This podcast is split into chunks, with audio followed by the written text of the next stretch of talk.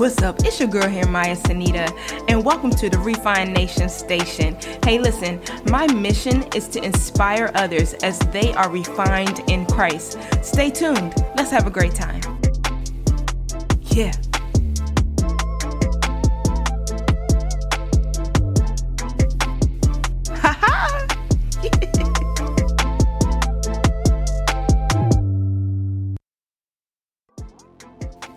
What's up, Refine Nationers? Welcome back to the Refine Nation Station, the podcast. Our topic today is titled Mental Health and Meditation. All right, so let's just go ahead and get into this topic. Let's talk about mental health. Let's talk about meditation. And, you know, some of the descriptions that I found is included in uh, mental health is our emotional, our psychological, and our social well being.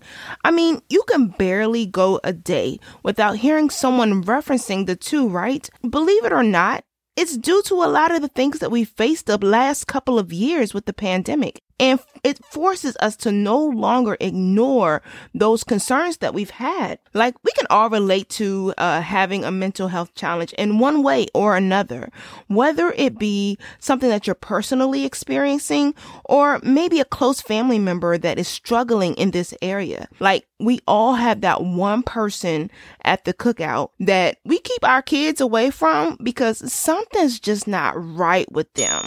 But what if the issue wasn't as noticeable because it's not something that we always see with our physical eyes. Many of us hide these mental challenges by showing physical emotions, perhaps like a smile or something of that nature. And those who we encounter fail to see that there's a deeper issue, thinking that everything is going well. But can we be like real? One of the most common questions that is asked to a person is, How are you doing? And one of the most common answers that we hear is just good. Maybe that's true. Maybe you are good. But a lot of times one may be feeling very much less than good. And as a result, the issue remains hidden and it allows an opportunity for the area of darkness to not be exposed to the light that is needed. And I think sometimes that's due to us not wanting to put ourselves or our business out there. I mean, many of us were taught what happens in the house stays in the house. And while there there is some truth and some value in that, I believe that we must use wisdom and seek for guidance so that we are not placing ourselves in an unhealthy position mentally and not just quote unquote sweeping things under the rug. I mean, at the end of the day, the dirt is still there. It's just no one can see it. And as Christians, our bodies are the temple of the Holy Spirit. So we want our temple to be pure for Him, right? Body, soul, and spirit. So I think it's important important that we just discuss ways that we can begin developing a healthy mind, which includes meditating on the Word of God. But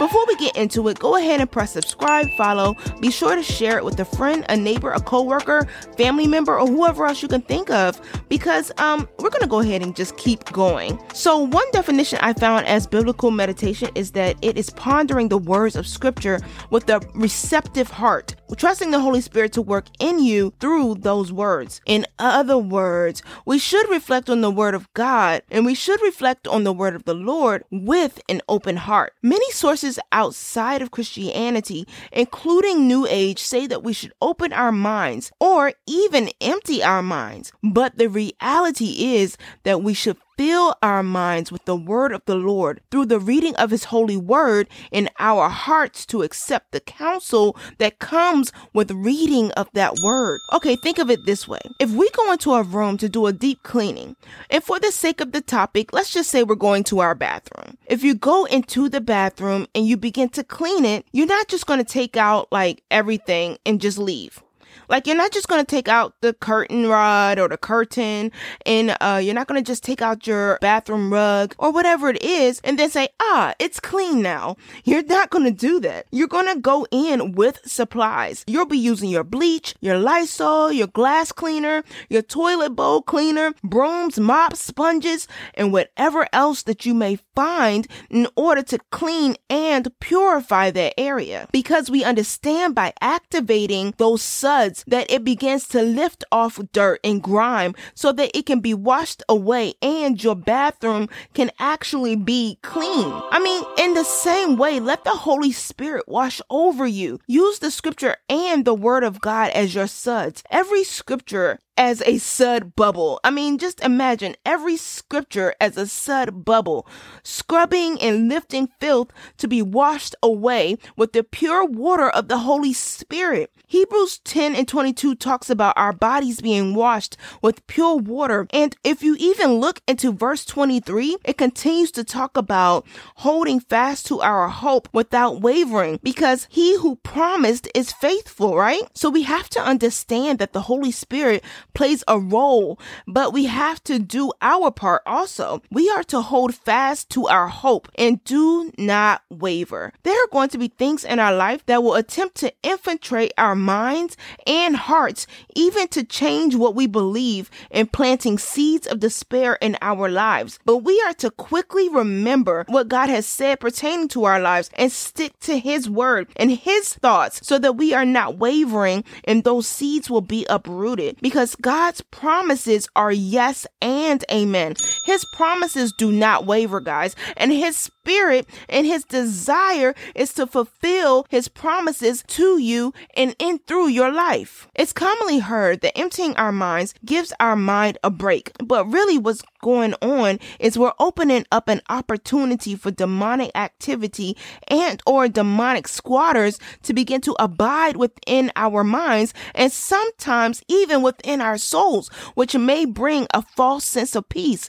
But you know, the concern is that it brings deception as well as wickedness. Now, let that sink in right there. And that can ultimately lead to what? An unhealthy consequences in your thought patterns within your life. And when you think of like squatters just in general, they will go into an empty place and begin to make themselves right at home. Like You've heard of times when a squatter may live in an attic or a shed or in someone's home, or even like they've just moved into someone's actual living space.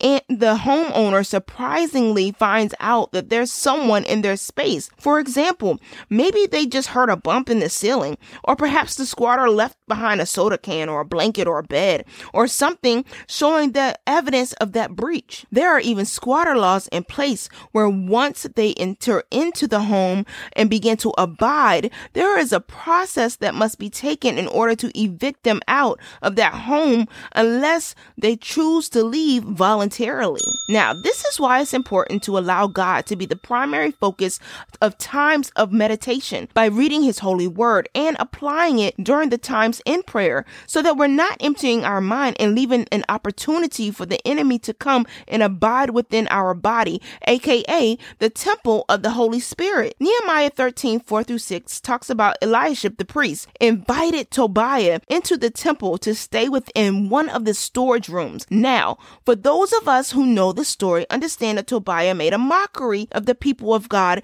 and what they were doing. And so Eliashib should not have let there be a right of passage to Tobiah to come and rest all cozy like up within the temple. I mean, long story short, Nehemiah kicked him out because he just did not belong belong there. And as we continue to meditate on the word of God, those squatters, you know, the ones that are squatting with depression and pain and rejection and confusion and lies and whatever else, those things will be kicked out of your life by the authority of Jesus Christ. And the Holy Spirit will be the one to come and fill every empty space within your life. So, what are some other practical things we can implement in order to cultivate a healthy mindset other than meditation? The number one thing that I think is to get counseling. I mean, first off, the Holy Spirit is our counselor. There's nobody that's going to give you better wisdom and better guidance than the Holy Spirit. But also, there's absolutely nothing wrong with getting counsel from a good Christian therapist. Maybe it's a professional counselor, maybe it's a pastor, or even a friend or family member. However, I do suggest staying away from counselors that do not have the same beliefs as you. Psalms 1 and 3 says, Blessed is the man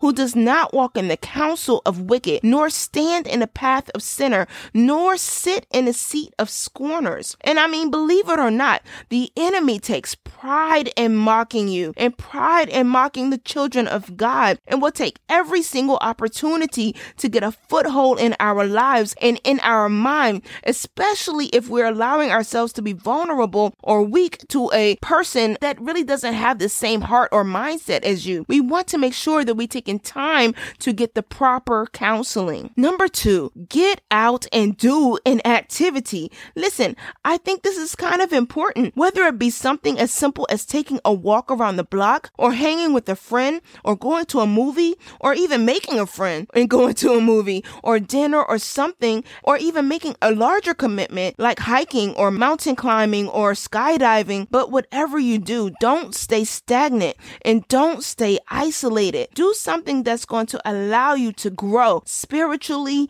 mentally, physically, no matter what it is, right? Number three, develop a lifestyle of healthy eating. I know, I hear you. I feel the same way. Like, I don't like eating healthy, but it's super important. Not many of us want to hear this, including myself. Maya Sanita, but it's true. If we can develop a healthy diet, studies show that it improves clarity of the mind, which allows us to become more alert, have more energy, and do so much more. I mean, at this point, we'll be on our Daniel groove, doing things like how Daniel did, and be able to eat things that are healthier, will look stronger, and I think in the long run, it will definitely be uh, a stronger way to go. So, hey, drink more water, eat a veggie or two. It helps. All right, number four, last and not least, Relax, man. God's got you. Remember the Bible says in Matthew 11 28 to go to Jesus if you are burdened and he'll give you rest. Jesus wants you to enjoy life. He came to give you life so that you can live it more abundantly. And I mean, I'm super happy that he gave us this opportunity, but it's up to us to reach out and obtain it. So listen, God wants us to live our lives in wholeness, and that includes renewing our minds daily in Him. Through doing so, we find that our mentality is thriving as we continue to keep Christ the center of everything that we pursue. And it is so. So, hey, if you enjoyed this podcast, be sure to subscribe or follow for any upcoming content. You can also find this podcast on Apple Music, Spotify, Pandora, as well as on several other podcast platforms. And hey, if you haven't given your life to Christ, now is always a great time. Romans 10 and 9 says, If you confess with your mouth, that Jesus Christ is Lord and believe in your heart that he is risen from the dead, then you will be saved. And as always, Jesus loves you, and I do too. Be blessed.